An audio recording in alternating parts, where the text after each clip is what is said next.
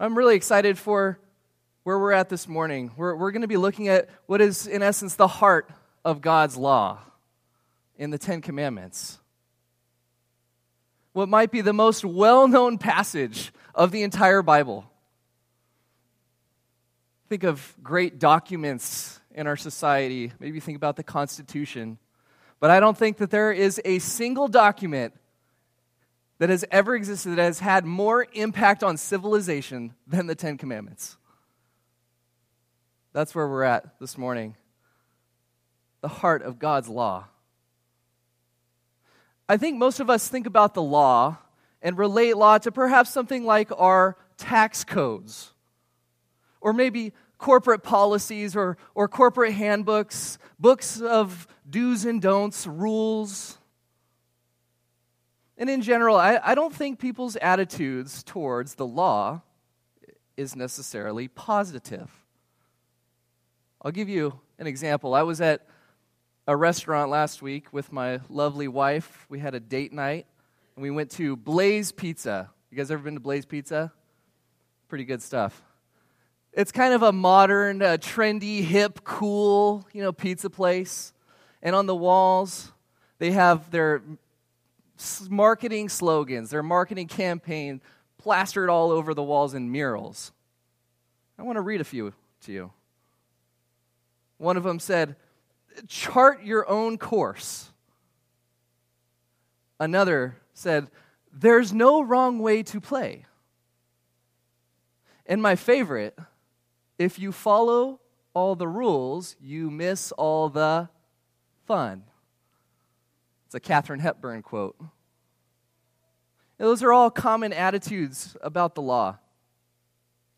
That one that says there's no wrong way to play is kind of funny to me as a father of a 2-year-old and a 4-year-old who love to play. My boys have this battery-powered red Jeep, and it's pretty cool. It's one of those ones that they can push the electric gas pedal, and they can steer it and drive around, like power wheels, and they're pretty cool. Now they have like built-in music, and mine has a remote control, so I can drive them around. It's pretty cool. But I tell you, if I allowed them to, if I didn't have guidelines, boundaries, and rules for them to play it within, they would drive that red Jeep right down Weir Canyon, headed to McDonald's for chicken nuggets and ice cream. And in their minds, it would be the best idea. Little do they know, if they do that, they're going to die. Oh, I think there is a wrong way to play. Thankfully, in mom and dad's wisdom, mostly mom's wisdom, we set up rules for them to follow to ensure that they live, literally, to ensure they don't die. Keeps them alive. Looking back one chapter, we're in chapter 5 now, but looking back to chapter 4, verse 1, it says, "And now, O Israel, listen to the statutes and the rules that I am teaching you and do them." Why? "That you may live." See, for Christians, God's law is something to delight in.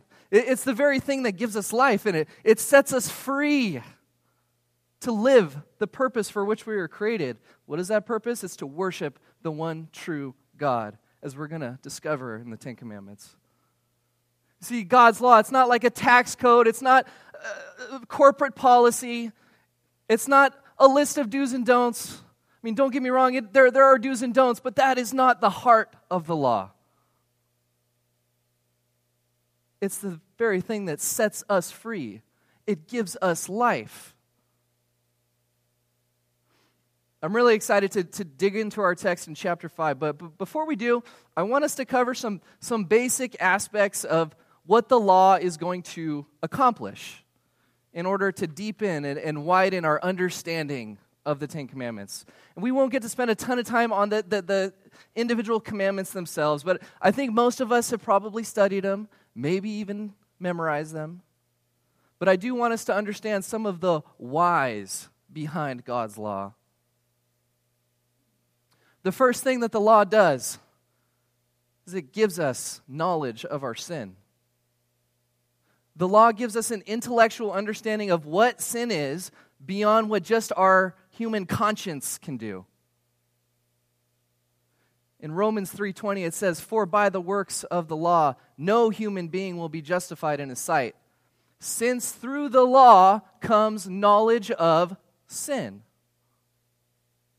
See, how can you know if you're speeding if there's no speed limit? I mean, you might be able to feel a sense of danger. It's your conscience. But how can you know that you are speeding? It's only when you see a speed limit sign that your speeding is exposed. And that's, in essence, what the law is going to do to our sin. It's a light, and it's a very bright shining light that points onto our sin so that we have to acknowledge our sin against a holy God. And it's only with our sin exposed that we can begin to understand what the human condition of the heart is. There's a fancy term in Christianity. It's called total depravity. It's our sin nature. It means that we're dead in our sin, that apart from Christ, that we're enemies with God, that we're hostile towards God, that we're wicked, depraved.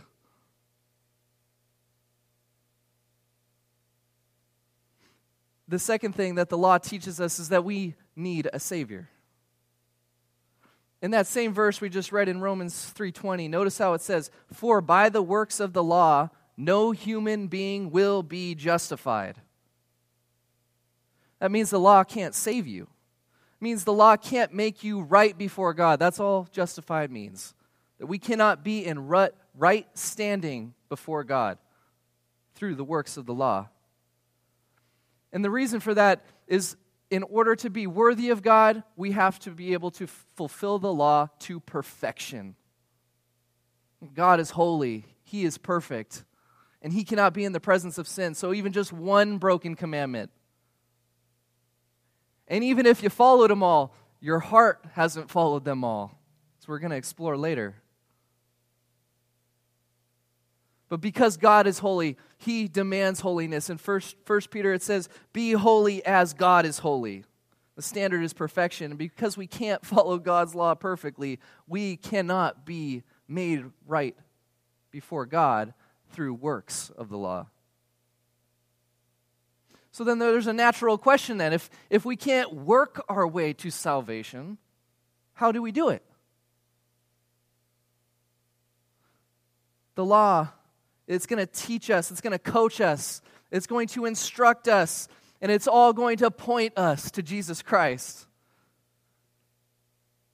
God's law, there was a requirement for an atonement for sin. All that means is a payment. And God designed a sacrificial system of animals to show Israel that a payment for sin is necessary. And the animal symbolized that payment. In God's design of the sacrificial system, it's not an accident that God required that animal to be a perfect, unblemished animal.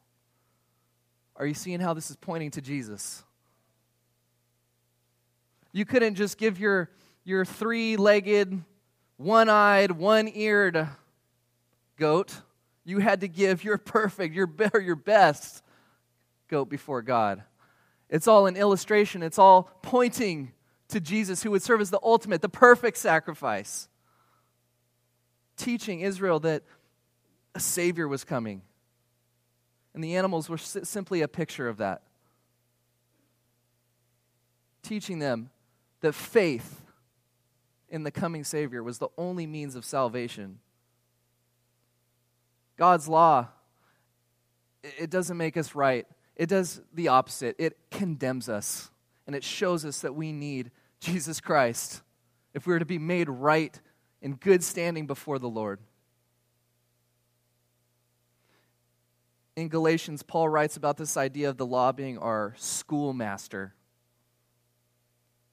In other words, it's our tutor, it's our teacher, it's our instructor, all pointing us to Christ, who would pay the perfect and ultimate sacrifice once and for all for the atonement of sin.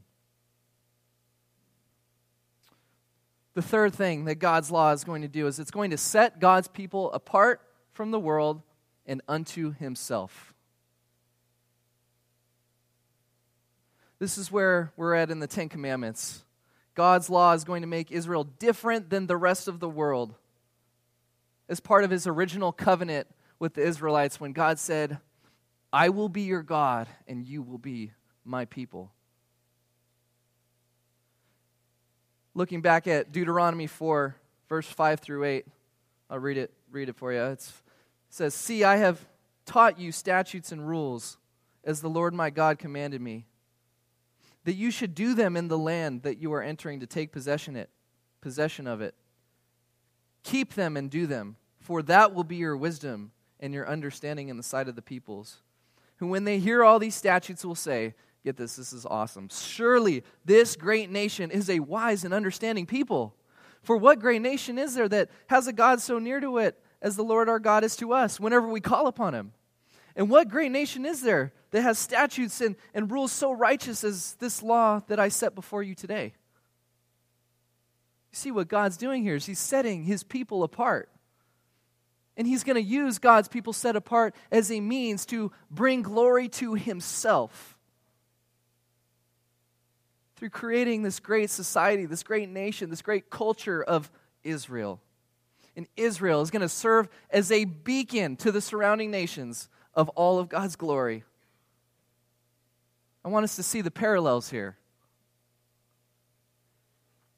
In the New Testament, 1 Peter 2:9, one of my favorite verses, says, But you are a chosen race, a royal priesthood, a holy nation, a people for his own possession, that you may proclaim the excellencies of him who called you out of darkness and into the marvelous light. It's no different for us as a church. And this is Peter writing to the Gentiles. We are a chosen race. For what purpose? That we may proclaim the excellencies of him who called us out of darkness, which is slavery, into the marvelous light, righteousness. God saved us from our slavery, set us free, and he's setting us apart to live for him. For the purpose of reaching this world and bringing glory to God. That is the purpose of the church as a whole. This church and you and I individually. That's what we were created for. And look at what God says he's going to do in that verse we just read. It says, surely this great nation is a wise and understanding people. That's pretty cool. We get to benefit. God's law and the setting apart of his people is not only going to serve as a beacon, but it's going to elevate human society. It's going to elevate the nation of Israel, creating a system that requires respect for human dignity. It requires that people respect each other, requires that people love each other, that we treat each other well. And God calls that a wise and understanding people.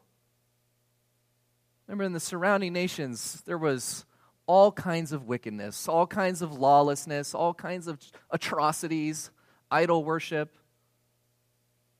human sacrifices, immorality. Not Israel. God is going to raise the standards for Israel so that when the surrounding nations see Israel, they say, who is their God? This wise and understanding God. Have you ever thought about your life like that? Are you individually shining as a beacon to the world by the way that you honor God? When your surrounding nations see your life, may it be a neighbor, a coworker, friend, family member, do they see something different in you? Do they see God, how they've elevated you to point to his glory?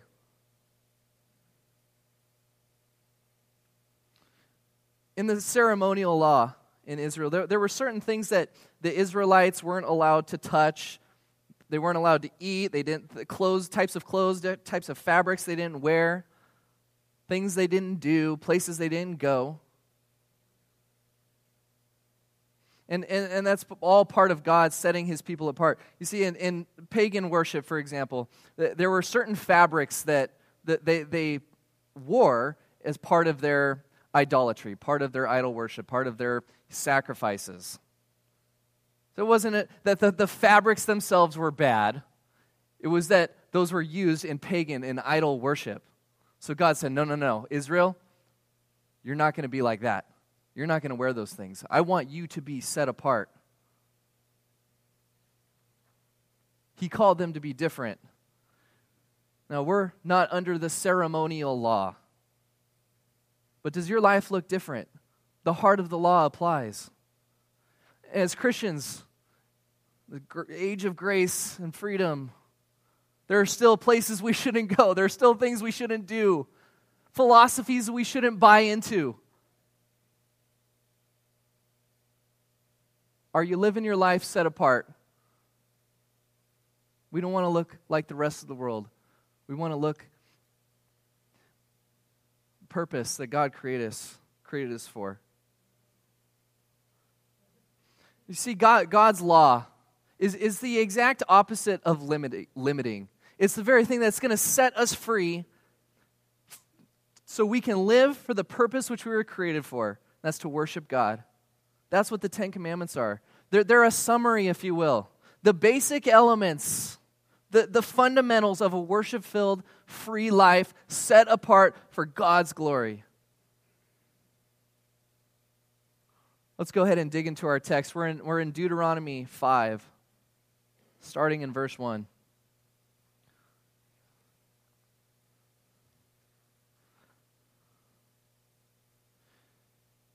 And Moses summoned all Israel and said to them, "Hear, O Israel, the statutes and the rules that I speak in your hearing today, and you shall learn them and be careful to do them.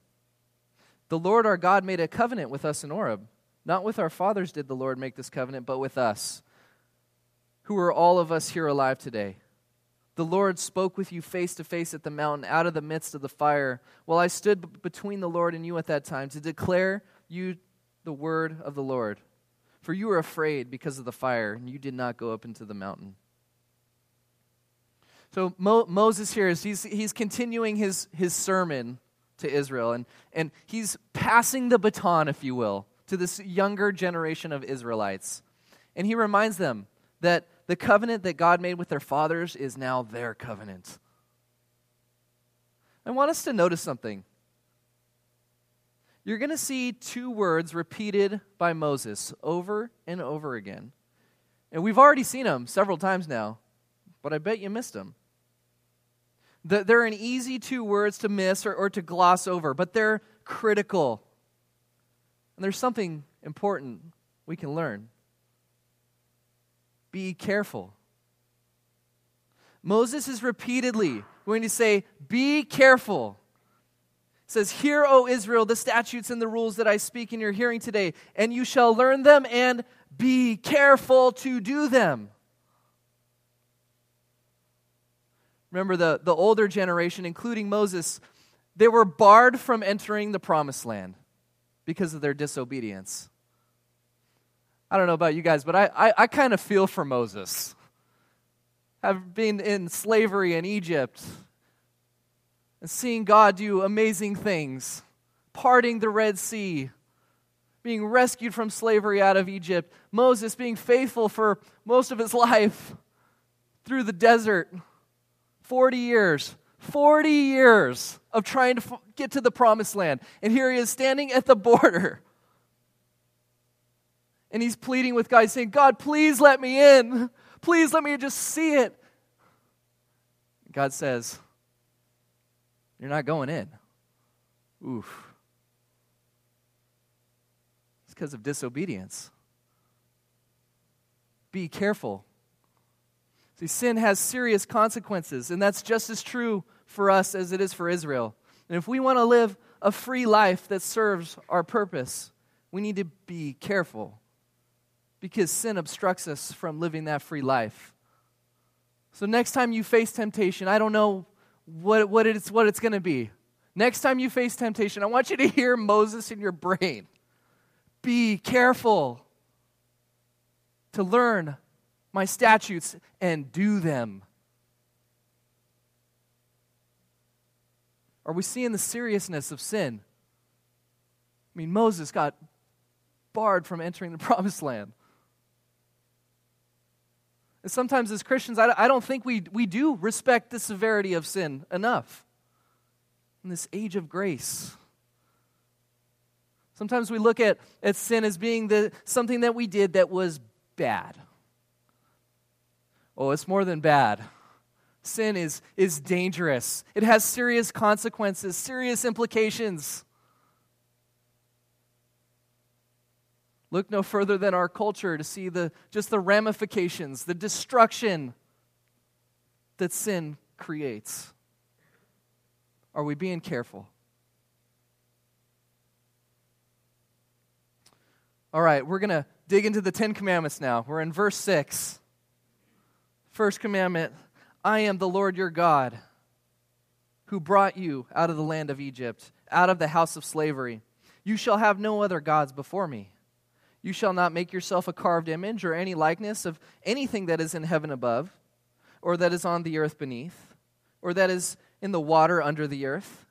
You shall not bow down to them or serve them. For I, the Lord your God, am a jealous God, visiting the iniquity of the fathers on the children unto the third and fourth generation of those who hate me, but showing steadfast love to thousands of those who love me and keep my commandments.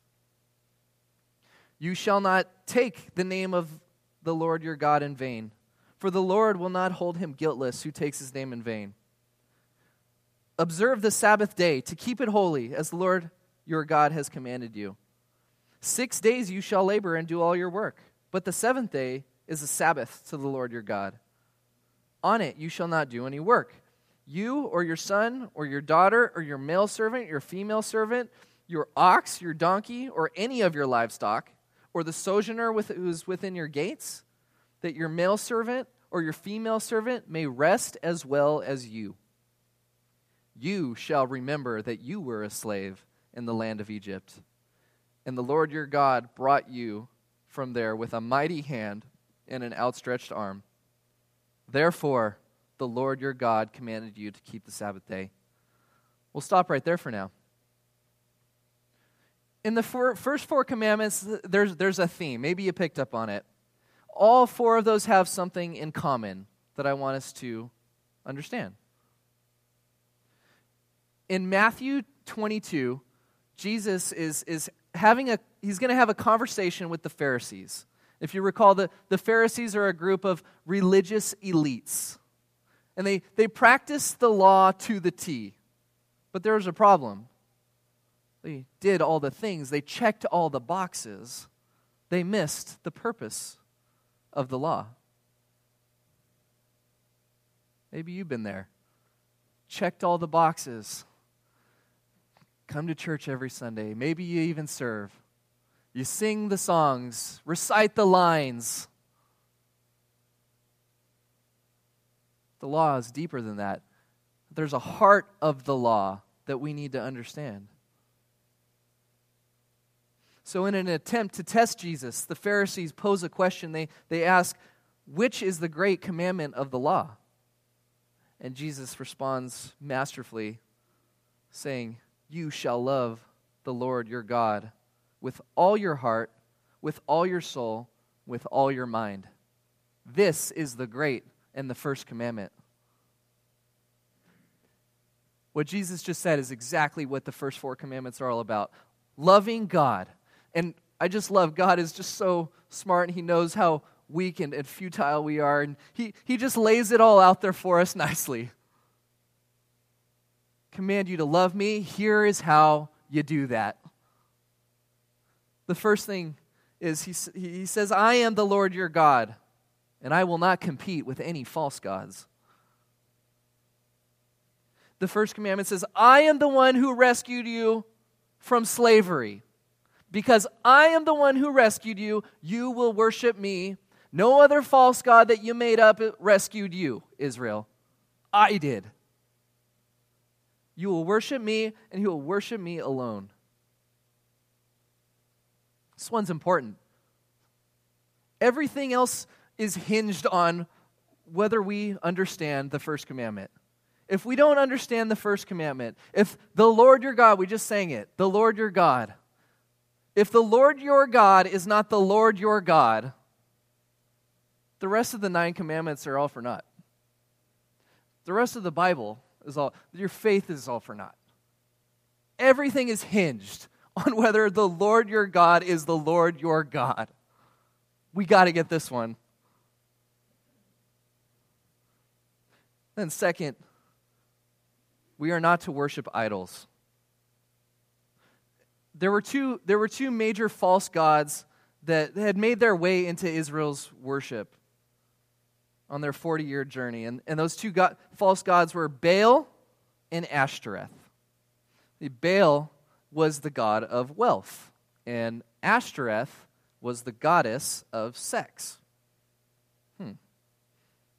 Since we don't see carved image worship as often in our society, I think we tend to think that idol worship is not as prevalent in our culture. But having just mentioned Baal and Ashtoreth, do you think we have Baal and Ashtoreth worship going on in America? Do you see people worshiping wealth? Do you see people worshiping sex? Absolutely. Some might say that we have more idol worship now than there's ever been. In idol worship, it's not limited to Baal and Ashtoreth worship, but there are all kinds of carved images that pagan culture came up with, represented different gods. We have all kinds of idols in our society. May it be popularity, self-image, success, material things, you name it. The list just goes on and on and on. There are so many things that would suck us into that trap of idol worship.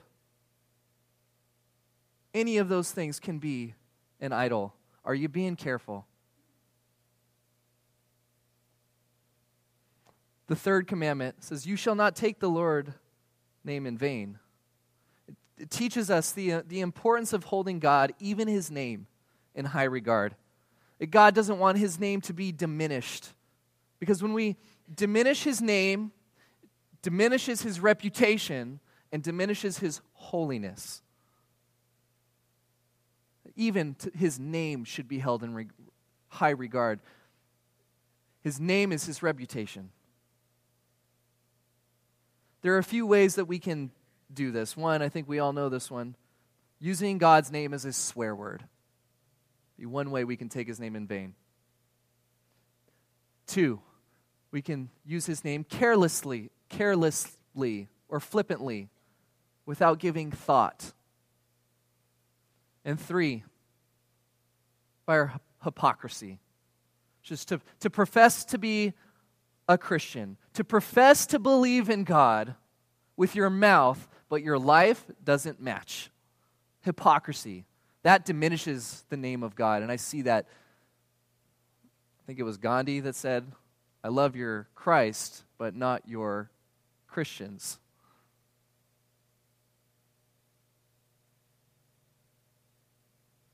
We're not to be hypocritical because it diminishes God's reputation. In the fourth commandment, it says we are to observe the Sabbath. We continue to see how God desires to be worshipped. But we got to be careful with this one. We need to understand the heart of the law here. Because if we don't, we end up with just a mess, a web of man-made rules and regulations for what it means to keep the Sabbath holy. I'll give you some examples. Ancient rabbis taught that on the Sabbath, a man could not carry something in his right hand or his left hand, could not carry something across his chest or on his shoulder. But somehow it was okay to carry something on the back of your hand. You could carry something on your foot. You can carry something on your elbow. You could carry something in your ear. You can carry something in your hair. Somehow, it was less work to carry something in your hair than in your hand. I don't know about you guys. It seems like carrying something in your hair would be pretty difficult. these man-made traditions all sought one thing, is to keep the Sabbath holy. How do we do that? And they came up with these just regulated systems. And even in observant Jewish homes today, you can't turn on a light or a stove or any switch. It's forbidden to drive certain distances, to even make a telephone call. Just man-made rules, man-made systems. This is what we call in the Christian church legalism. See, we need to understand God's heart for the Sabbath. See, He's setting up a specific time to worship God together corporately as a nation. And He's also going to give humans a day of rest. Our bodies are just designed like that. And I think this part might be overlooked, but it's so cool to me. Part of the elevating of the society, raising the standards. And it's all going to point to God's glory and God's goodness. God's creating a system of respect for human dignity. And notice that it says that even slaves, foreigners, women, all at the time had little or no rights. All people being elevated by God, required to be treated with basic human dignity. That's God doing that. It's pretty cool. God is worthy to be worshipped. He is the one true God, and we are to worship Him and love Him for who He is and what He's done. It's the essence of the first four commandments, to love God with all our mind, our heart, and our strength. If you love God with all your mind, your heart, and your strength, you hit all four. Continuing on, let's read through the last of our text. We're in verse 16. Honor your father and your mother as the Lord your God has commanded you, that your days may be long, and that it may go well with you in the land that the Lord your God is giving you. You shall not murder. You shall not commit adultery. You shall not steal. And you shall not bear false witness against your neighbor. And you shall not covet your neighbor's wife. You shall not desire your neighbor's house, his field, or his male servant, or his female servant, his ox, or his donkey, or anything that belongs to your neighbor. Going back to our scene, Jesus talking to the Pharisees, He explains the great commandment, just to love God.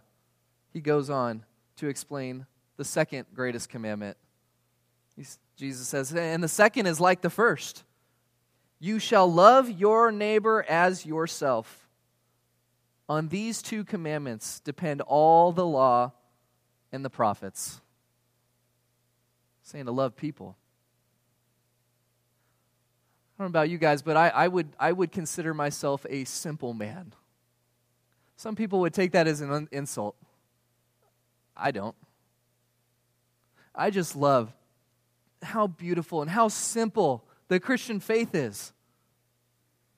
It's not about systems. It's not about checking the boxes. It's not about how often you come to church.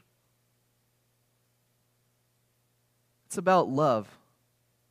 Love God and love people. That is the essence of the Christian faith. Simple. Not necessarily easy. But it's simple. 613 Old Testament laws. Boil it down to two things. Love God and love people. And that's what these last commandments are all about. How we love people. I don't think it's any accident that God starts with the family in the fifth commandment. We could spend an entire morning talking about this, but the family is absolutely critical for a healthy, thriving nation that serves the purpose that we were created for, which again is to glorify God, to serve as a beacon for the surrounding nations. Say, look at God's understanding, look at God's goodness. If there was a single most important building block of any healthy nation, this is it. Church, we need strong families. We need marriages to thrive. We need children to obey their parents. But parents, that's largely on you to teach your children to obey. They won't do it on their own. I feel like we're losing that in our society. We need strong families. It's sad. You can see the wreckage. You look at statistics in our country and socioeconomic problems. Huge majority of it ties back to broken homes, broken families.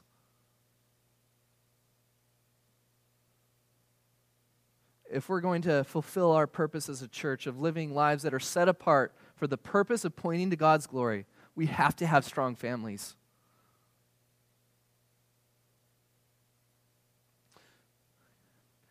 You shall not murder. You shall not steal. You shall not commit adultery.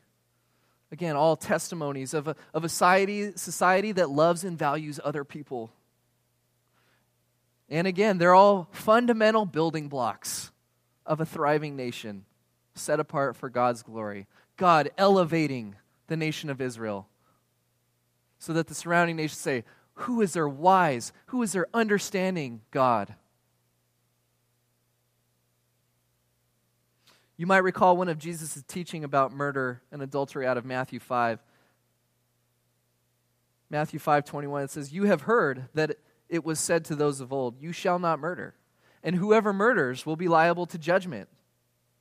But I say to you that everyone who is angry with his brother will be liable to judgment. You have heard that it was said, you shall not commit adultery. But I say to you, that everyone who looks at a woman with lustful intent has already committed adultery with her in his heart. Are you seeing the heart of God's law here?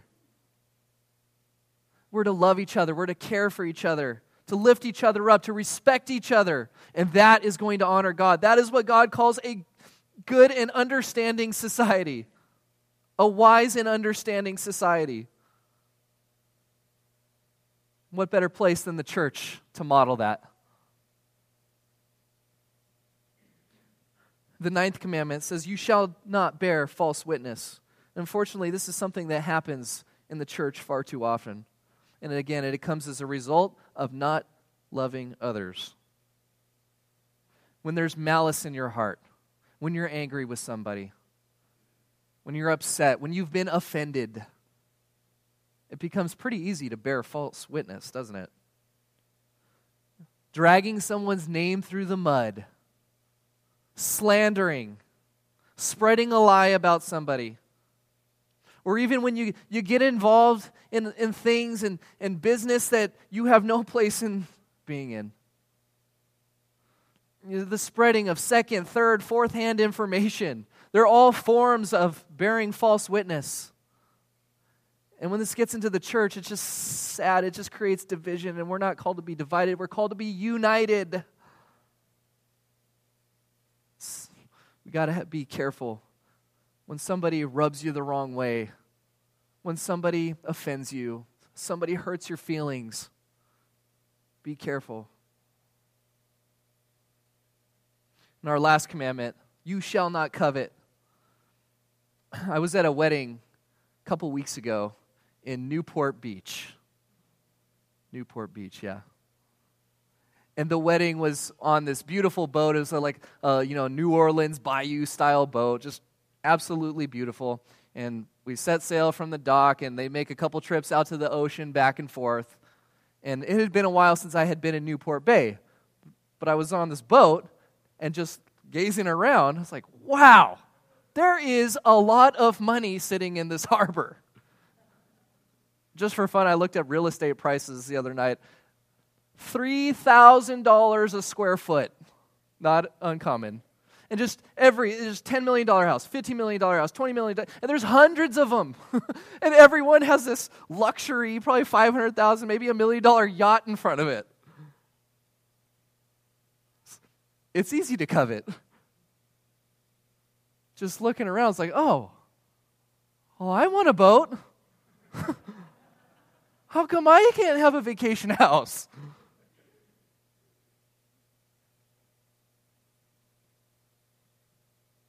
That word covet, it literally means to pant after. It's the itch to have what someone else has because they have it. I read a great commentary on the progression of covetousness I want to share with you. It says, covetousness works like this. The eyes look upon the object. The mind admires it. The will goes over to it, and the body moves to possess it. In this crazy social media world that we live in, there's huge temptation to covet. People posting every vacation trip, and that's not wrong. Posting perfect family pictures. We all love to showcase our perfect lives. There's a lot of temptation to see and to want. Why can't I go on that vacation? Why can't I have a perfect family? In reality, none of our lives are perfect. It's just we showcase the perfect parts.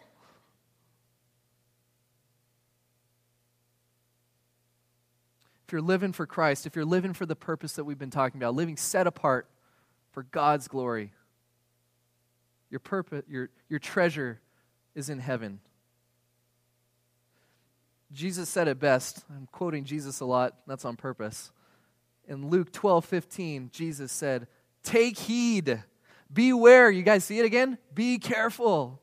Take heed and beware of covetousness. It's a hard word to say. Covetousness. For one's life does not consist in the abundance of the things he possesses.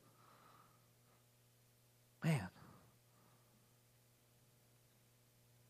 In closing, most of us who have been going to church for a length of time now have probably heard of the word redeemed.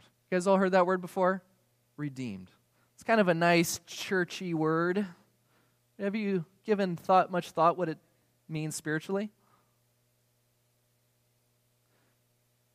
You might, after church, maybe you're going to head over to In-N-Out, right? You redeem your $10 for a number one, double-double. I like to take my kids to Chuck E. Cheese.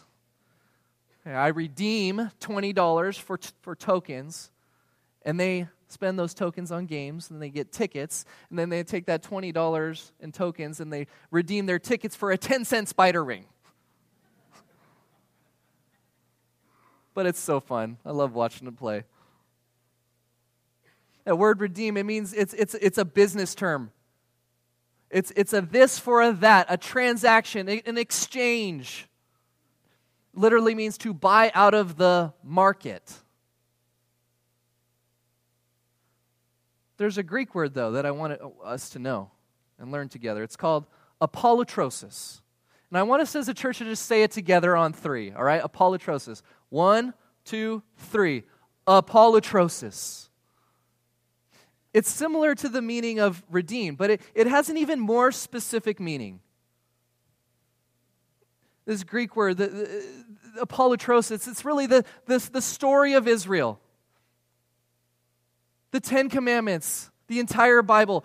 Apolutrosis, it's God's redemptive plan for mankind. In the Bible days, slavery, unfortunately, was a part of culture, a part of society, intertwined with everyday life. You could go to a slave market and buy a slave. And in those times, it wasn't that uncommon. If you had a family member or a relative that was in slavery, you as a family member could go to the market just like anybody and buy that slave out of slavery, not for the purpose of working them, but for the purpose of setting them free. That's what apolutrosis means. Are you guys seeing that in the story of Israel? Who rescued Israel from slavery? God did. That's what it means to be redeemed. And God's saying, I rescued you from slavery. I took you out of Egypt. I took you from out of captivity under Pharaoh. I parted the Red Seas. I led you out. I got you through the wilderness, and I've got you right to the edge of the promised land.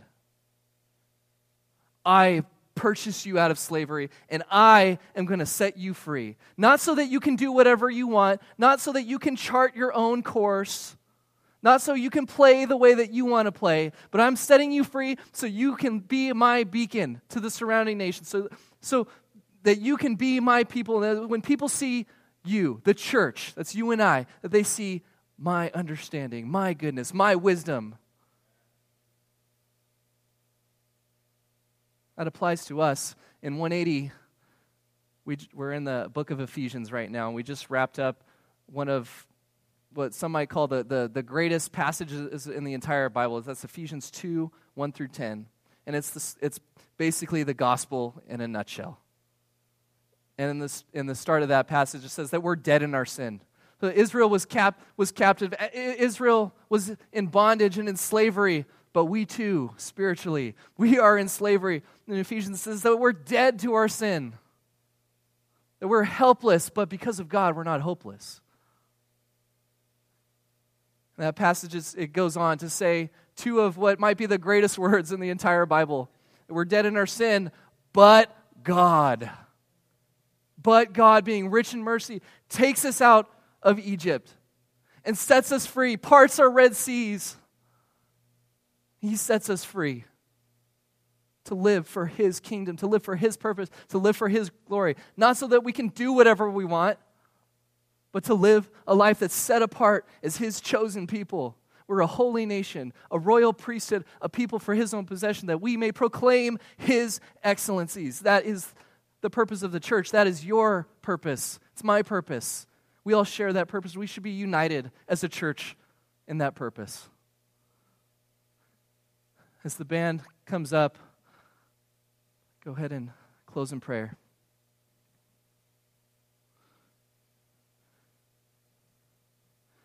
Dear Heavenly Father, I'm just so thankful, so grateful, so blessed what you've done for us. We as a church all are. We thank you that you rescued us from our captivity of our deadness and sin. We're thankful for those two words, but God, being rich in mercy, saved us from our wretchedness, saved us from our righteousness, for those of us who put our faith, our hope, and our trust in Jesus Christ. Lord, let us be a beacon of your goodness, a lighthouse, if you will. So when people see our lives, and when people see our church, that they would see your wisdom, see your understanding, see your goodness, see your power, see your justice, see your righteousness. Let us live our lives in a way that just honors that. Let us be different. We don't want to look like the world. We don't want to partake in the things of the world. It's all idolatry. Or let us live set apart so we can honor you and worship you, the one true God. Lord, we thank you. We love you. In Jesus' name we pray. Amen.